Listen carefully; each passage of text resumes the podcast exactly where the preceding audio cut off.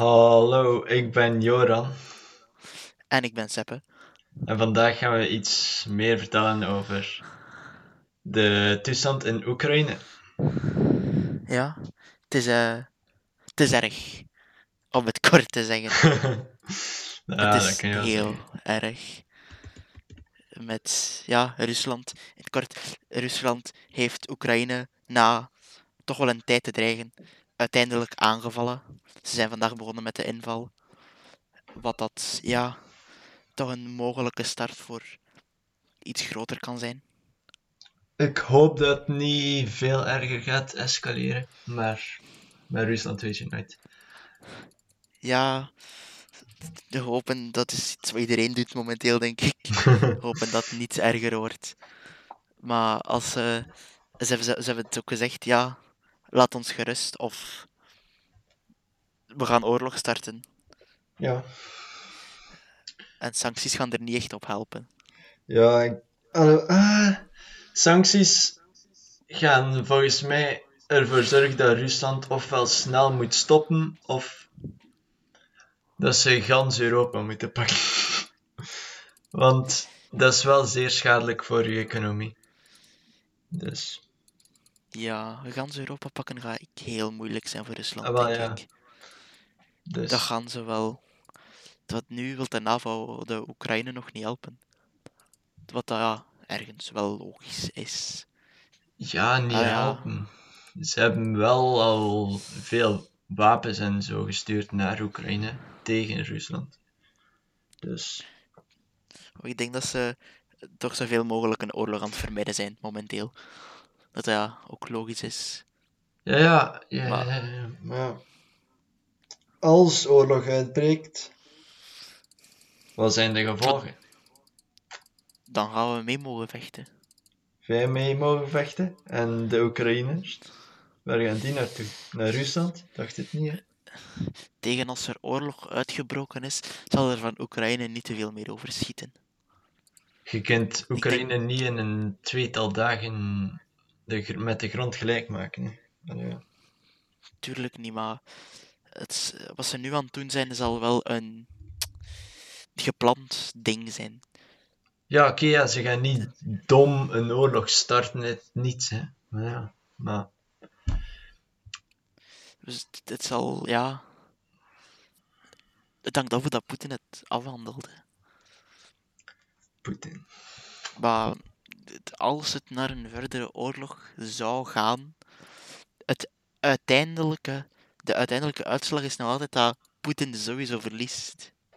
Poetin kan Poetin kan niet op winnen. deze moment, op voor zijn momentele kort term, short term, heeft hij gewonnen. Hij heeft basically de rest van de wereld schaakmat gezet. Het is of je laat hem doen, en dan krijgen we hetzelfde als in het begin van Wereldoorlog 2. Of we laten hem niet doen en we dreigen met. en ze- En hij dreigt met kernwapens. Maar Dus Poetin gaat volgens mij zijn kernwapens niet gebruiken als er sancties gewoon zijn, hè. Allee, ja. voor sancties niet. Maar ik denk als ze sancties gaan opleggen, dan gaat Poetin gewoon zeggen: spijtig en verder doen. Oké, Rusland heeft een groot ding, hè, een grote bank, maar zo, die is ook niet eindig, hè, on- oneindig, hè. Allee, ja.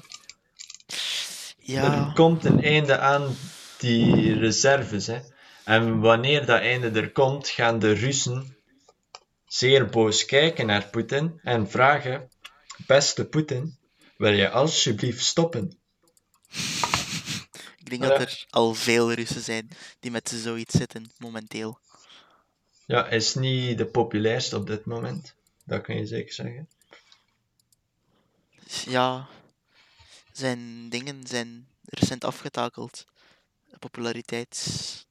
Zijn populariteit was al niet te denderend.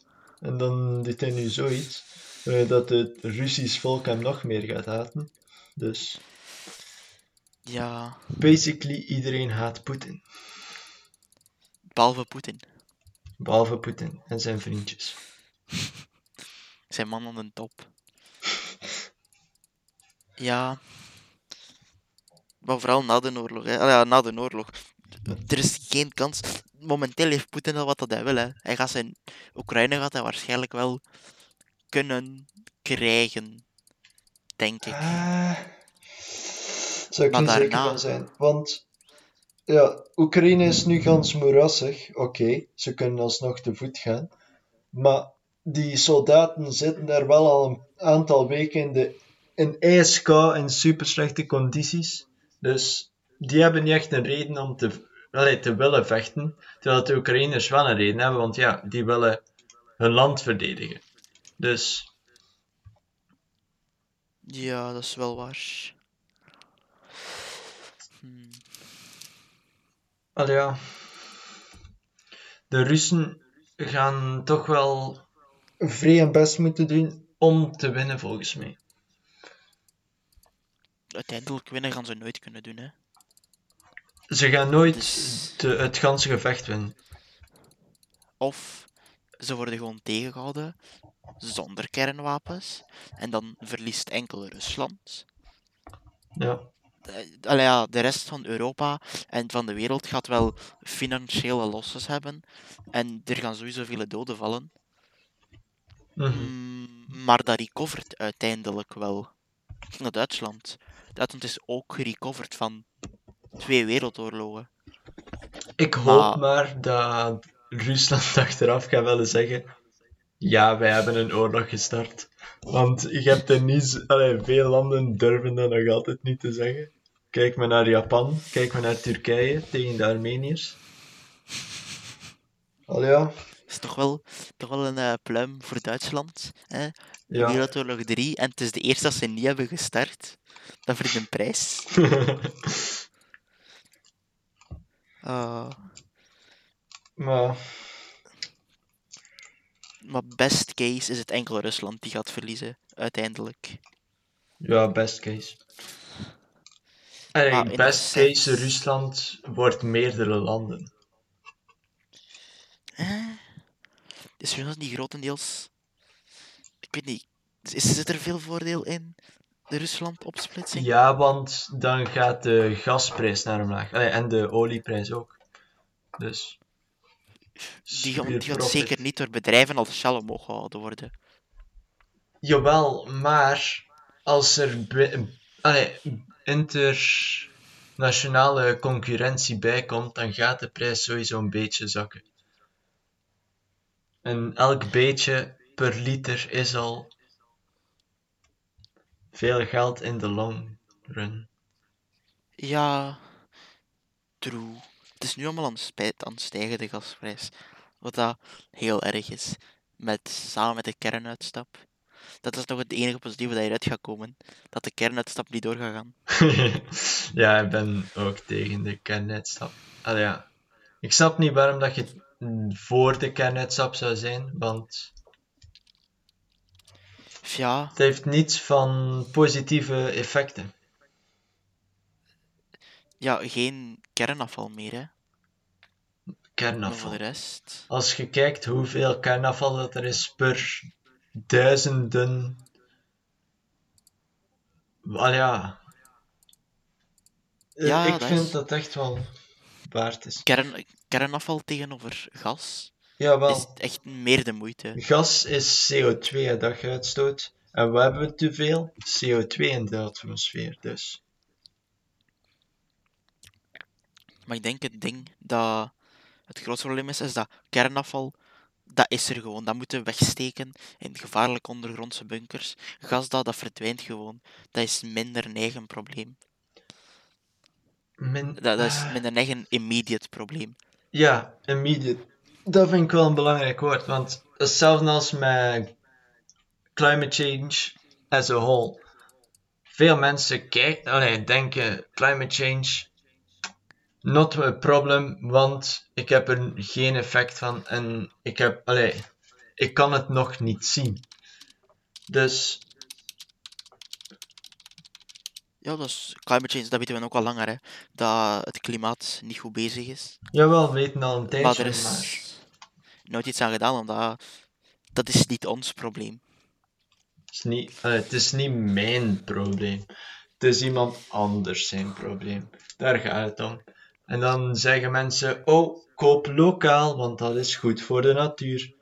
Terwijl het eigenlijk niet echt een groot effect heeft, heeft want 90% van de gas emissions van uw producten in de winkel komt, komen van de laatste paar kilometers, die een lokaal product ook moet ondergaan.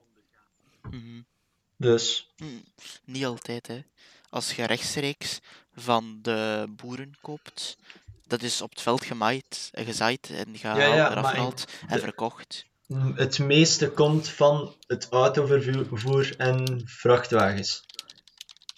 Dus als je in dingen in Afrika je bananen koopt, dan gaan die met de boot. En op die boot zitten er zoveel producten dat als je kijkt, eh, CO2 per gram is dat zeer, zeer laag. Tuurlijk, tuurlijk. Maar dan met dat kooplokaal, op dat, als je bananen koopt, dan gaat al geen bananen meer lokaal kopen. Hè. Bananen zijn dingen dat, allee, ja, dat kun je niet gewoon in je Ja, dat weet ik. Ja. planten. Hè. Maar het is gewoon een voorbeeld. Ja. Ja. Ehm, Oekraïne. Het gevolg gaat Ja. zijn vluchtelingen. Waar gaan die naartoe? naar de rest van Europa. Hè. Naar Naar de rest van Europa, maar niet naar België. Ook, ook naar België. We gaan een increase zien van de al te hoge, al nu al te grote vluchtelingencijfers naar nog grotere vluchtelingscijfers. En we zitten nu al met de problemen met de vluchtelingen. Het gaat gewoon erger worden. Het gaat er niet op beteren. En wat gaan we daarmee doen als die hun identiteit niet onmiddellijk aanvragen? Deporteren? Dat is een mogelijke oplossing. En naar waar gaan we die deporteren? Ergens anders, hè. Ergens Dat is waar anders. ze wel plaats hebben. Er, zal, er zullen wel landen zijn die plaats hebben voor meer mensen op te vangen. Maar dat zijn wij niet. Oekraïne. We steken ze in Rusland. Ik weet niet, er zijn landen waar ze veel plaats hebben. Maar maar we kunnen die mensen niet naar Afrika of ze sturen, hè, want ah ja, daar kunnen ze ook niet echt verder leven. Hè. in elk land zeggen ze wij zitten vol. Maar dat kan niet, hè. Dat ze in elk land vol zitten, behalve derde wereldlanden. Al ja. Ja, derde wereldlanden zijn dus degenen die niet vol zitten. Hè.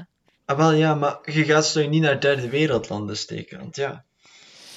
Ja, maar allemaal naar hier blijven komen is ook geen oplossing. Hè.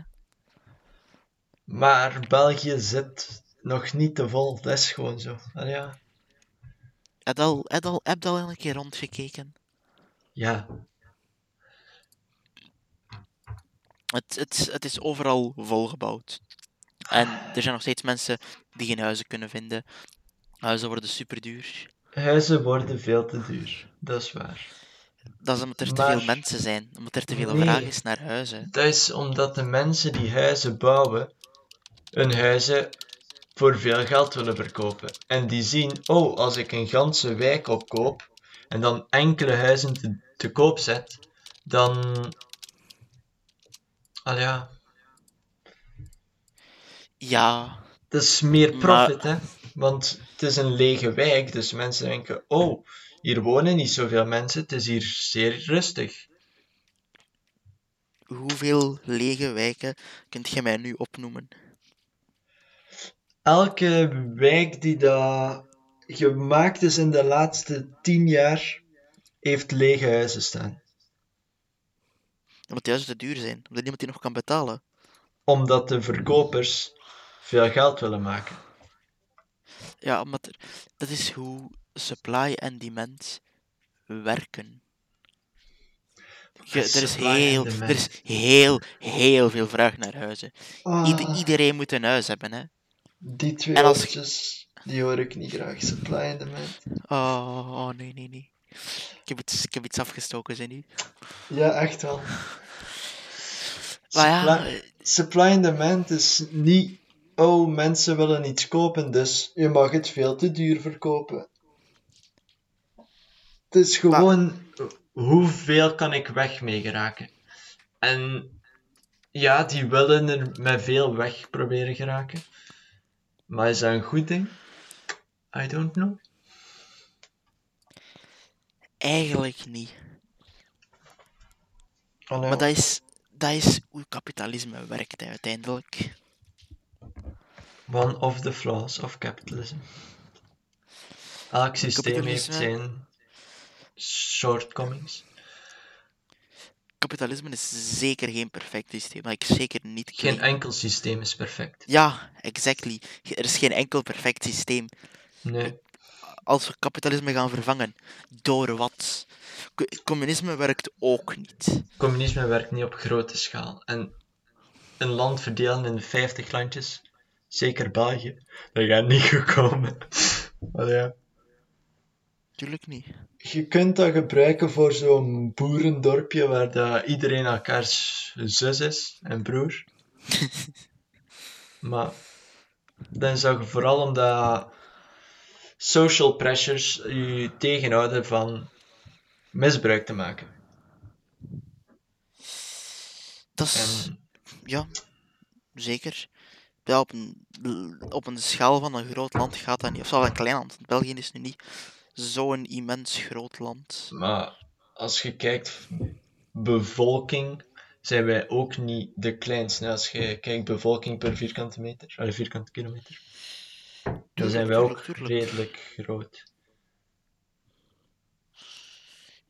Ja, dus, het is, het is, het is te groot om communisme op een Ja. schaal toe te passen. Communisme werkt niet als niet iedereen elkaar kent.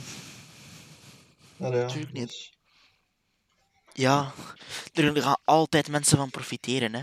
Jawel. Het hele idee achter communisme is dat ah, er kunnen geen profiteurs zijn. Maar dan zijn er nu altijd een regering. Jawel, en die, En dat zijn dan de profiteurs. die zeggen, hé, hey, jij mag profiteren, jij mag profiteren. Ah, Ja, vriendjespolitiek. Ja, vriendjespolitiek.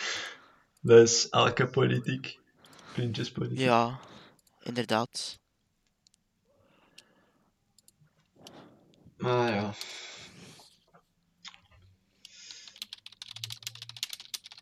En Amerika heeft echt wel iets tegen niet-kapitalisme, terwijl dat ze zelf niet 100% kapitalistisch zijn. Want het is er nog nooit geweest, een land dat puur één ideologie is. Want dat werkt ook niet. Alles wat Ja. een beetje links is, is communisme. Maar dat is Amerika. Hè. En Amerika is een soort apart. links is niet per se slecht. Tuurlijk niet. Maar aan de andere kant, rechts ook niet, hè?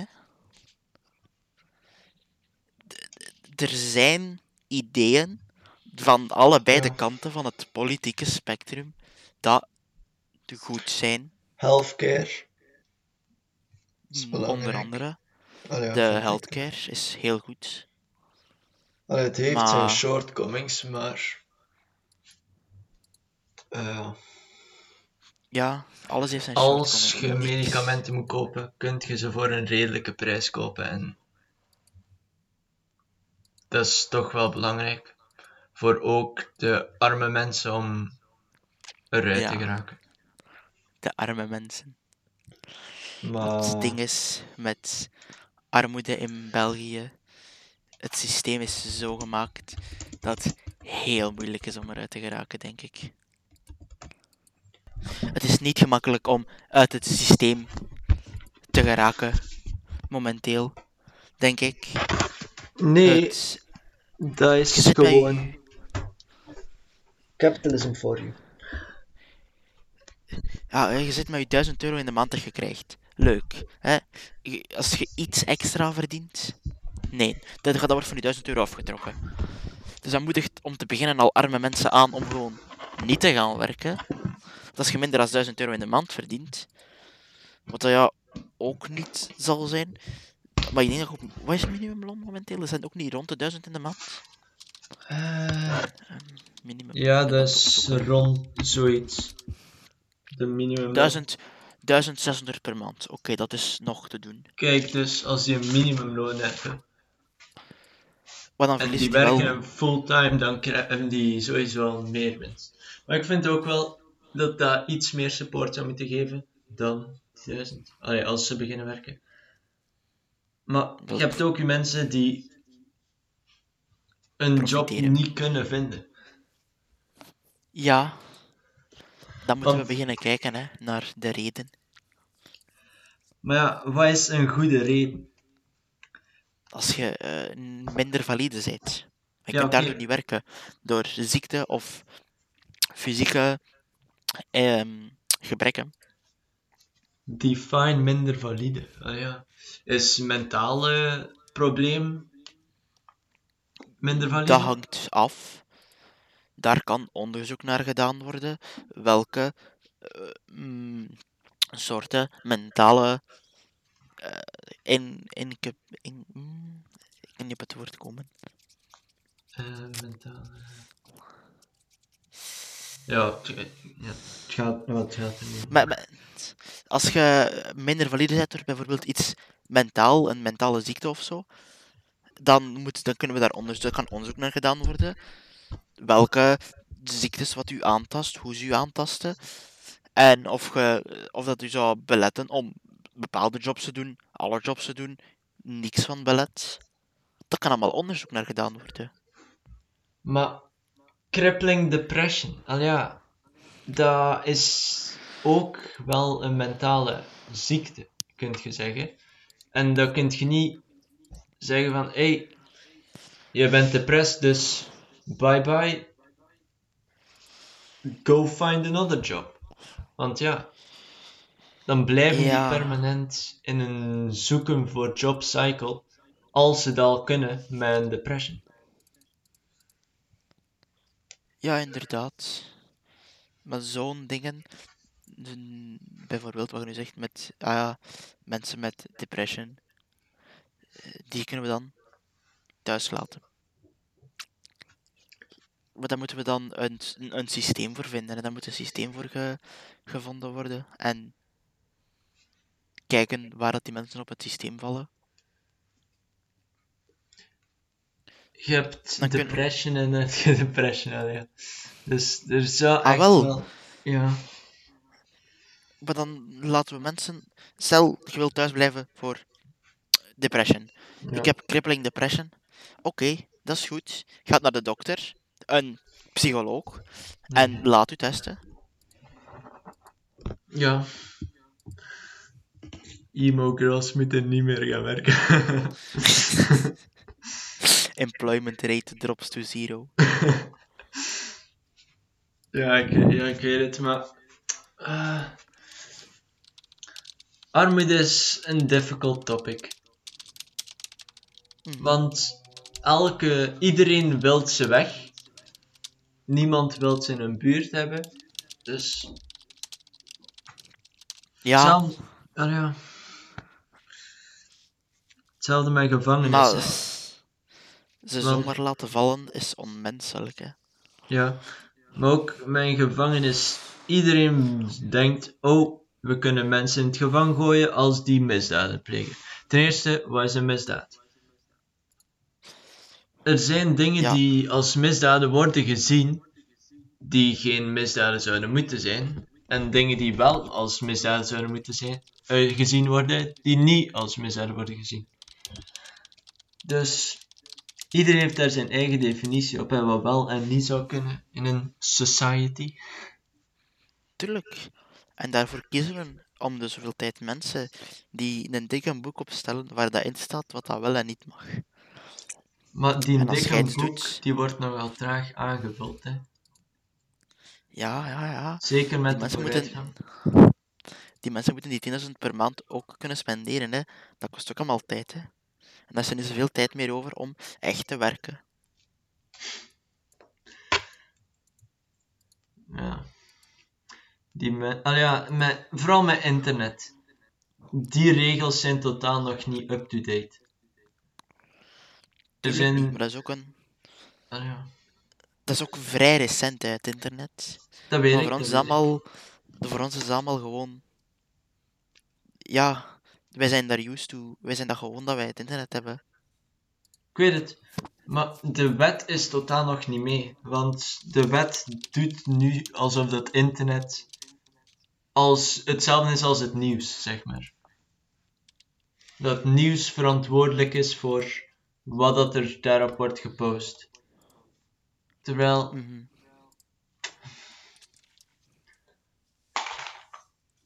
ja, Ja, in- inderdaad.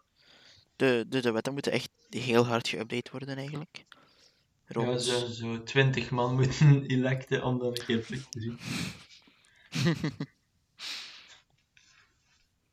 Zo 20 Maar- niet mensen van 90 jaar oud om die een boek te schrijven. Oh, maar dat is ook zoiets, hè. De mensen die de regels beslissen voor de jongeren, zijn de mensen die het meest disconnected staan van diezelfde jongeren. ja, dat is waar. Maar we kunnen moeilijk eh 18 jaar in het parlement zetten, hè. Dat is ook waar. Ja, dan eh, is alles opeens legaal. Ja, wel. Ik weet het. Maar vooral met innovation is oude mensen daarover laten beslissen het domste wat je kunt doen. Want die denken nog altijd, oh, vroeger was beter.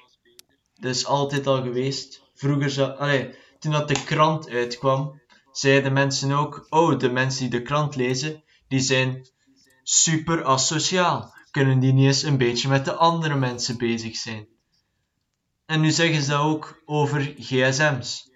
Dus het is gewoon een cycle. Inderdaad. Maar dat gaat altijd blijven gebeuren, hè. Mhm. En wij gaan later ook zeggen van, ah ja, in onze, ook, ja, we zitten wel in een heel negatieve tijd nu. Misschien niet. Elk jaar Misschien gaan wij-. De eerste generatie zijn die zeggen, yes, het is nu beter, zonder corona en zonder oorlogen. ja.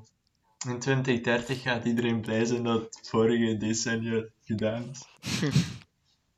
maar elk jaar wordt De- dit decennia slechter. De Roaring Thirties. Hmm. Dat zal wat zijn. Het zal wat zijn. En ja, als we dan nog niet genoeg zijn door Rusland.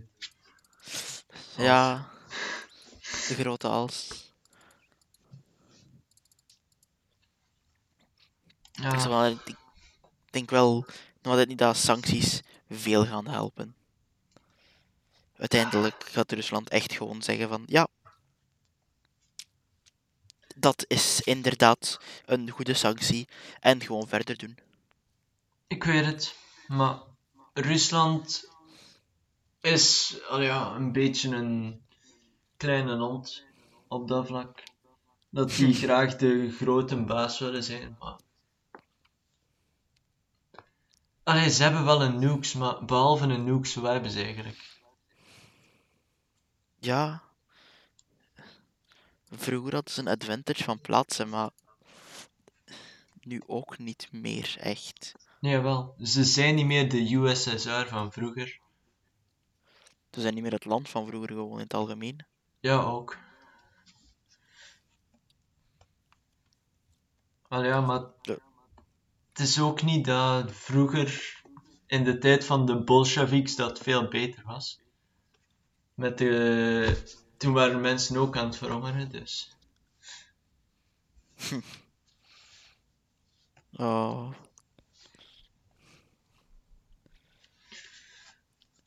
Rusland toch. ik denk dat Rusland echt vooral wachten en zien zijn wat ze gaan doen. Ja, Ik denk dat ze, dat uiteindelijk hun inval was wel een heel onverwachte keer van events. Ik denk dat iedereen wel een beetje verwachtte dat ze uiteindelijk gewoon gingen zeggen van dat was het. ja ik had dat stoppen. ook wel verwacht dat ze het niet gingen doen, maar... Nu zijn ze toch aan het doen en... Ja. Who knows what will happen? Ja, Ja. only time will tell. hè. Ja, only time will tell. Het, zal, het, is, het, is, het, is, het is stoppen dat ze niet met nukes beginnen zwaaien. Dat ze dat doen, dan zijn we hem al grandioos gefakt. Ik denk dat ze het niet gaan doen, want toen, tijdens de oorlog met Korea ehm, had Amerika ook een plan van hey, gaan we niet gewoon met nukes rond Korea schieten, zodat de Chinezen geen hulp kunnen sturen. En dat hebben ze dan ook niet gedaan, omdat ze hebben gedacht van oké, dat is toch wel net iets te erg. Dus ik hoop dat Rusland even slim is in dat vlak. Ik denk dat Rusland, vooral Poetin, minder empathy heeft dan Amerika. Ik denk dat Rusland heel veel, bereid is om heel veel te doen om hetgene te krijgen wat ze willen. Ja, maar. ah, En nu, nu ook, hè. Ze, ze willen Oekraïne. Ze zijn binnengevallen, hè. ze zijn binnengevallen. Maar of dat er veel van gaat komen, dat is nog iets anders. Ik denk niet dat ze hun aanval gewoon gaan stoppen. Ze gaan wel proberen verder doen. En als ze de anderen geen hulp krijgen, geen hulp krijgen dan gaan ze heel hard winnen. Ja, Sancties of niet. Ze gaan echt niet zomaar stoppen, denk ik. maar dingen, Rusland heeft, eh, dingen, eh, Oekraïne heeft wat tanks tegenhoud gekregen van Amerika, van alle andere landen die toevallig in NATO zitten. Ermee te Tuurlijk. maken. Tuurlijk. Maar Rusland is vele malen sterker als Oekraïne. hè. Ja, Zelfs ik. andere dingen. Ik denk dat voor Rusland dan een aanval gewoon een dure grap gaat worden.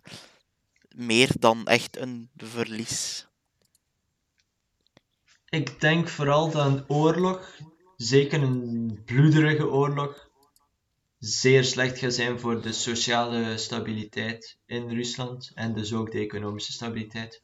Bovenop de sancties. En dat ze daarom wel gaan moeten stoppen. Een beetje zoals met Vietnam en Amerika. Mhm. Dat is. Dus, ja, dat is. Dat wel. Want als, allee, en als dan de Russian hippies, dan de ba, een mond, allee, hoe zeg je? Er gaan staan en Rusland gaan stoppen in de oorlog. Misschien gaat Rusland voor het betere veranderen. Maar wie weet. Ik denk het wel. Dat Rusland voor het betere gaat veranderen. Na een oorlog waarin ze grandioos verliezen. Ja.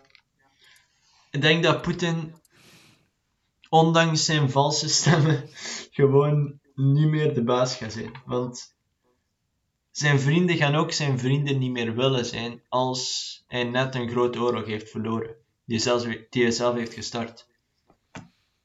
als, als Poetin een grote oorlog start en verliest, dan gaat die man niet meer leider kunnen zijn. Zelfs als, Nee. zelfs als hij zijn vrienden nog had, die man zou opgepakt worden en getriald worden. Ja. Die en gaat, dan gaat niet. Oekraïne deel worden van NATO. Dan kunnen ze niets meer doen de toekomst. Z- Poetin gaat, als hij gepakt wordt, als hij zijn oorlog start, wat hij sowieso al aan het doen is nu, eh, gaat hij echt niet goed van afkomen als Nee. hij het overleeft. gaat hij niet. eh, Ik denk dat Poetin gewoon nog eens vlug. Er was al veel onstabiliteit in Rusland qua protesten tegen hem. En dat hij nu met deze oorlog dacht: ik ga het moraal in mijn land terug opheffen door een oorlogvlucht te winnen. Zoals dat ze vroeger ook hebben gedaan in dingen, in de zandbak. En ik denk dat dat niet zo goed gaat uitkomen voor hem. Want nu vechten ze niet tegen een land zonder militaire kracht, maar tegen een land dat militaire kracht heeft gekregen van zijn buren en ook sterke buren heeft. Dus moesten ze iets meer willen proberen dan, Ru- dan Oekraïne vasthouden, gaan ze verliezen, 100% zeker. Tuurlijk. Dat, dat ze niet gaan winnen, dat is vrij zeker. Hè. Maar Ja. Of ze verliezen alleen, of iedereen verliest. Ja. Maar er is geen één goed eindscenario voor Rusland. Misschien. Ru- Wit-Rusland is ook aan het helpen in de oorlog, hè? Dus. Die helpen Rusland momenteel. Jawel. Dus. Misschien gaat dan eindelijk in Wit-Rusland hun leider ook afgezet worden. Door de War Tribunals achteraf. Want die gaan komen. En dan gaat Rusland. Ah, gaat Poetin in het gevangen vliegen. Voor een tijdje op zijn minst. Voor een tijdje. Die, die, man, die man die krijgt levenslang mal vijf.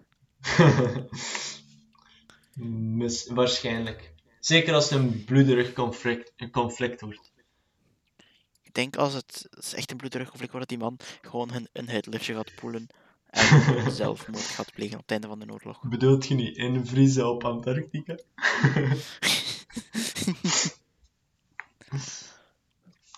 Uh, conspiracy theorist.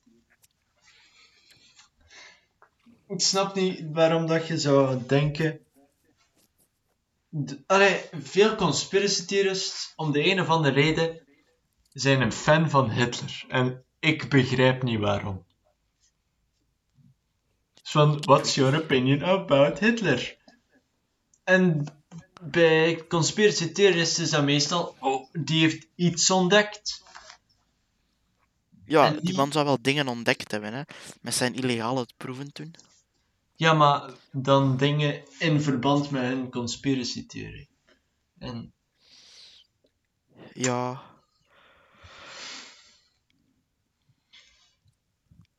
dat vind ik toch maar eng.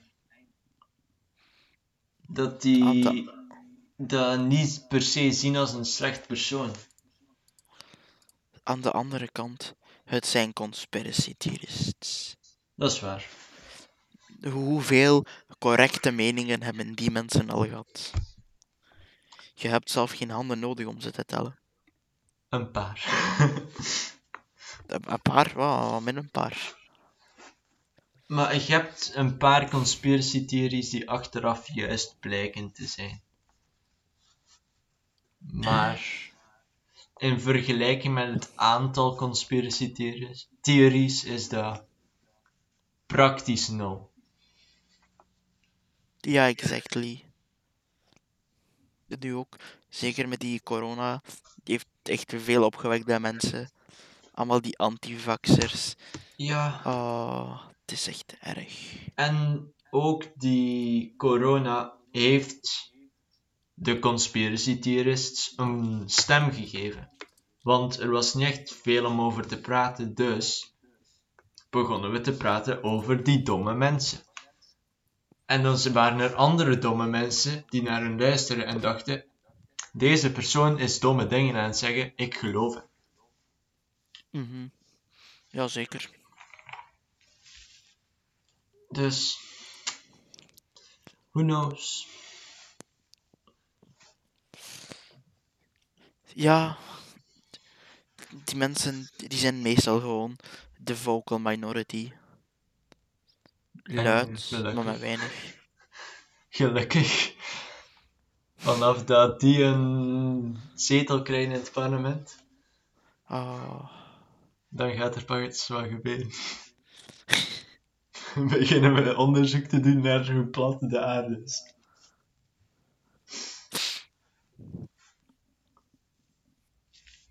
Of welke vorm dat is, want ja, daar zijn zelf niet eens alle flat earthers het over eens. Dat vind ik ook echt wel grappig aan flat earthers.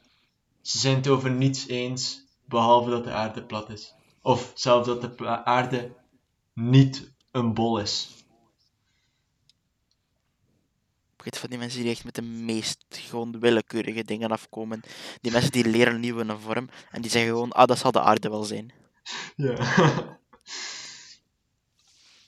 Ah, Ook met En- de meest domme en easily disprovable theorieën altijd.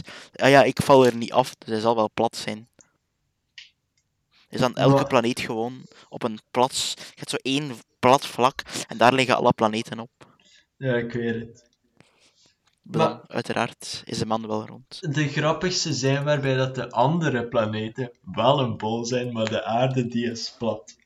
Dat vind ik het grappigste als ze daarmee afkomen. Oh, maar dat is toch super logisch? Die andere planeten zijn rond, want daar wonen wij niet op. Dus ik ben daar niet Ja, wel, die, die zijn niet bewoond, omdat die een bol zijn.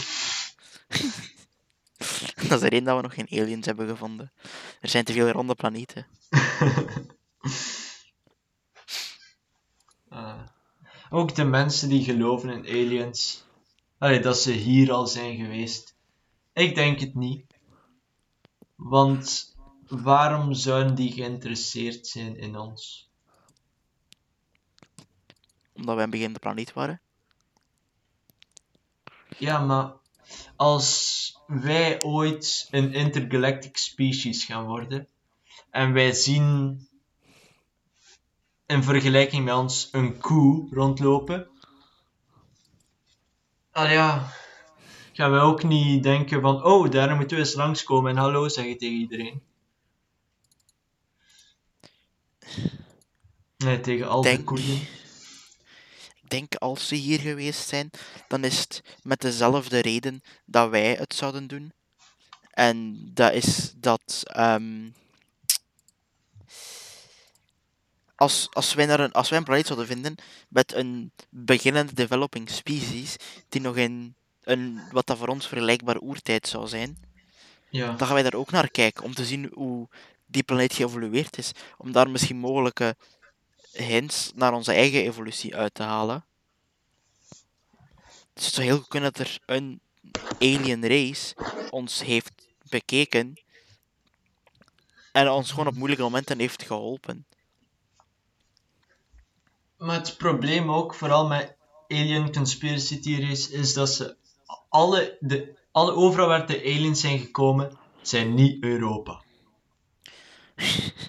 In Afrika zijn ze gekomen met de Egyptenaren. In China zijn gekomen met de Chinese muur. In Zuid-Amerika zijn ze gekomen met de Azteken en allemaal. Maar in Europa zijn ze toevallig niet gekomen. Of misschien hebben ze enkele stenen verplaatst. Maar voor de rest... zeggen, je hebt in Groot-Brittannië je Stonehenge staan, hè. Ja, maar als je... Al ja... Ik vind dat wel grappig dat alle o- aliens overal komen waar geen Europeanen komen. Al ja. Die zijn zo bang van Europeanen. Van de, Ja, hoe zou je, van de hoe zou je zelf zijn? Hoe zou je zelf zijn? De Europeanen hebben, de, hebben eh, Afrika gekoloniseerd, hebben Amerika gekoloniseerd. Ja. Ze hebben zelf India ook gekoloniseerd, denk ik. Ja, maar India dus... Altijd als iemand daar... Allee, een leerkracht of zo daarover praat, zijn die fout. Want die zijn dan bezig van... Oh, eh, de queen had controle over India. Terwijl dat niets daarmee te maken had. Allee, het was wel een Brits bedrijf. Het was letterlijk de East India Trading Company. Dus... Company. En... ah vooral voor geschiedenisleerkrachten vind ik dat best sad. Dat die dat fout hebben. Dat is wel waar. Dat is, ja, ik denk wel dat geschiedenisleerkrachten op een, hoge, op, als je op een hogeschool geschiedenis gaat volgen, dan ga je echt gespeci, eh, oh, gespecialiseerde leerkrachten hebben, Ja, die echt die gaan echt, want die, gaan, die moeten maar dat klein specifiek stukje kennen van de geschiedenis. Maar als je dan gaat kijken naar middelbare opleidingen, die mensen die geven een beetje les over alles. Dus die gaan niet gespecialiseerd kunnen eh, leren. Ja, ik weet het. Zoals met een Oeshan. Ik zou echt wel les van hem willen gehad hebben over het Midden-Oosten, waarin dat hij gespecialiseerd was. Mhm. Want het is echt wel interessant om te luisteren naar iemand die daar iets weet over zijn onderwerp. En Ja, daar een fan van is. Maar ik denk dat gewoon geschiedenisleerkrachten in het algemeen geïnteresseerd zijn, wel in de geschiedenis, maar gewoon niet gespecialiseerd zijn. Ja, Dat is, dat is gewoon het grote probleem, denk ik.